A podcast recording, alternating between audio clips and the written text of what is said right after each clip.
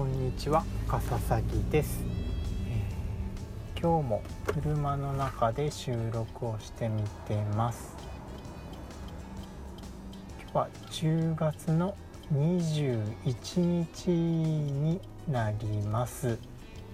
昨日12月20日の夜に任天堂から新ハードのコンセプトが発表になりまして私のツイッターのタイムライン周りではかなり話題になってましたね。どうやら据え置き機と携帯機どっちにもなるようなハードになるようですね。見た目としては WiiU のゲームパッドみたいなのなんですかね。それをパイルダーオンするとテレビで遊べてその本体の左右耳の部分がまた外れてそれぞれ独立したコントローラーになったりとかもするようですね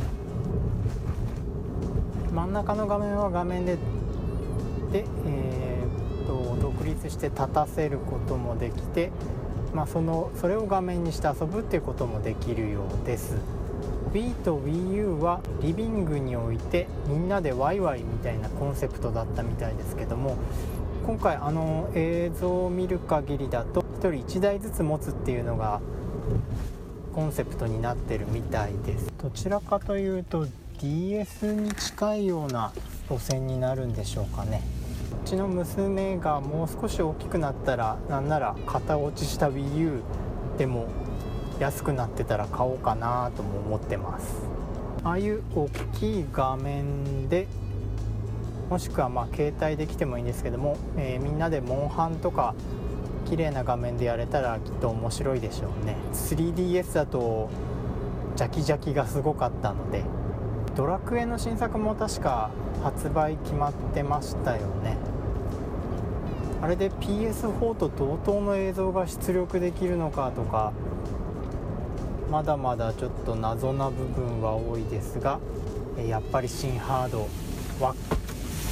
見てるとだんだんワクワクしてきますね。とそんなところですが今日はそういったゲームの話ではなくて使ってる手帳とかあとはボールペンなんかの話をしていきたいと思います。だいたい10月に入ると書店なんかでは来年の手帳コーナーが作られますね。そういったのを見るのが好きなんで、えー、毎年いろんなものをチェックしています。TSUTAYA さんなんかですと、えー、手帳の早割とかって言って、えー、11月の20日ぐらいまで蔦屋で購入した人に抽選で T ポイントで何点かもらえるっていうキャンペーンもやってました。まあ買う人は毎年買うんでなかなか面白いことを始めるなと思います。今私が使っている手帳は、えー、大きさは文庫サイズのもので1週間が縦に並んでいるバーチカルタイプってやつを使ってます。ここ数年はこのタイプの手帳を使ってますね。バーチカルタイプはメジャーな形ではないので想像しづらいと思うんですけれども学生時代の時間割表みたいなのを思い出していただけるとああいった形になります。横軸にそれぞれの日付縦軸1時間目2時間目っていうところが時間の形になっています。1ヶ月がカレンダー型になっているブロック1ヶ月ブロックタイプですとかも使ってみたことがあるんですけども先々の予定を立てたり、えー、大雑把な時間配分なんかを考える時に、えー、この形が一番使いやすいなということで使っています。何年か前にデジタルに移行しようということで iPhone の標準カレンダーを基準にして、えー、手帳として使ってみたことがあるんですけれどもと私の生活パターンというかにはちょっと合わなかったですね、まあ、スマホだけ持ってればいいんで、えー、携帯性は非常に良かったんですが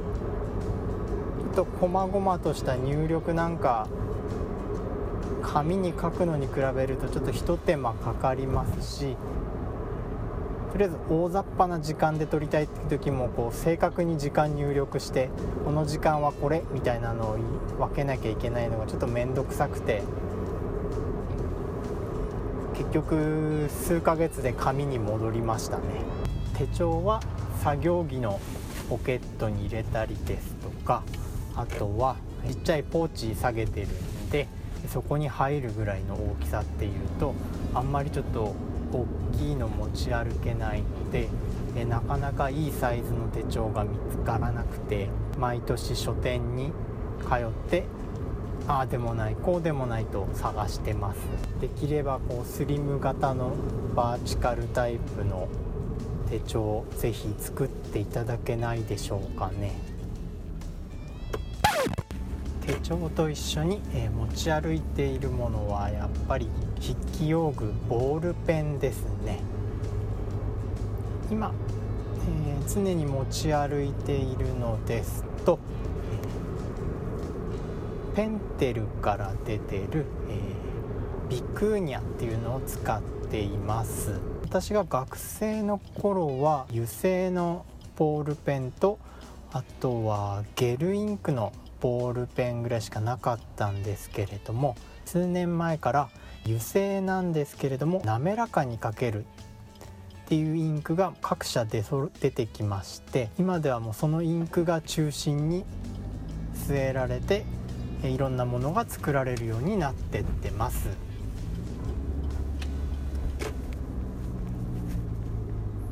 一時期消せるインクフリクションが、えー、流行ったこともあったんですけれども、やっぱり、えー、大人が使うにはちょっと消せるっていうののデメリットが大きくてバイトの面接履歴書の文字がヒーターの前に置いたら消えてしまったとか、まあ、契約書をそれで書いてしまったがために後で書き直しが効いてしまってそれが問題になったとかそういった話もネットでは流れてましたね。最初は滑らかなインクのペン結構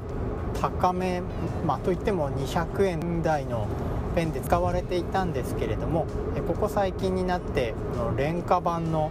100円前後のペンにもこのインク搭載されるようになりましたのですごく手に入りやすくて使いやすくなりました。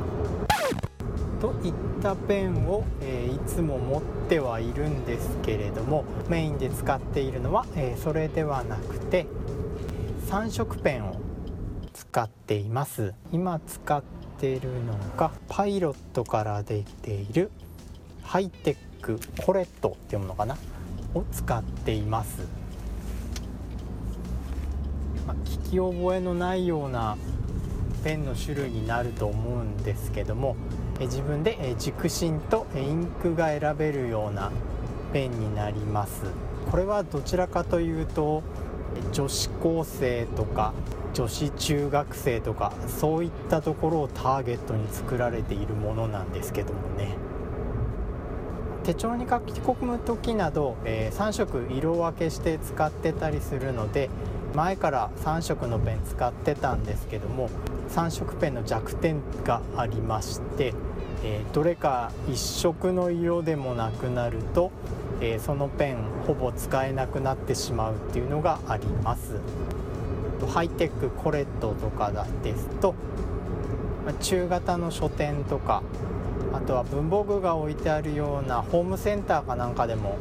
大体並んでますのでその返信をなくすという心配がないっていうのが大きくてこれを使ってます。以前はペンテルから出てる、まあ、こういったのと同じコンセプトのものを使っていたんですけれどもとちょっとしばらく前に形が変わった際に服なんかに引っ掛けるフックの部分と芯を出すために押すところノック部が同じパーツで作られるようになったんですよ。そしたらちょっとその部分がとっても折れやすくてですね。もう軸心を何本もダメにしたので、え、今のこのハイテックの方に乗り換えました。まああの女子高生なんかをターゲットにしているようなペンですので、まあ、おっさんが作業着に引っ掛けて乱暴に使うなんてことは想定してないのでまあ折れやすいのもしょうがないかなっていうのは思います。流行りものとか、え新しいものには私も弱いですのでこれが配信されること頃にはまたま違うものを使っている可能性もありますけれども、えー、私笠崎が今使っている、えー、手帳とかペンの紹介になります。ご意見ご感想などは「えー、ハッシュタグカタカナ」で「片隅ラジオ」でおつぶやきください以上笠崎でした。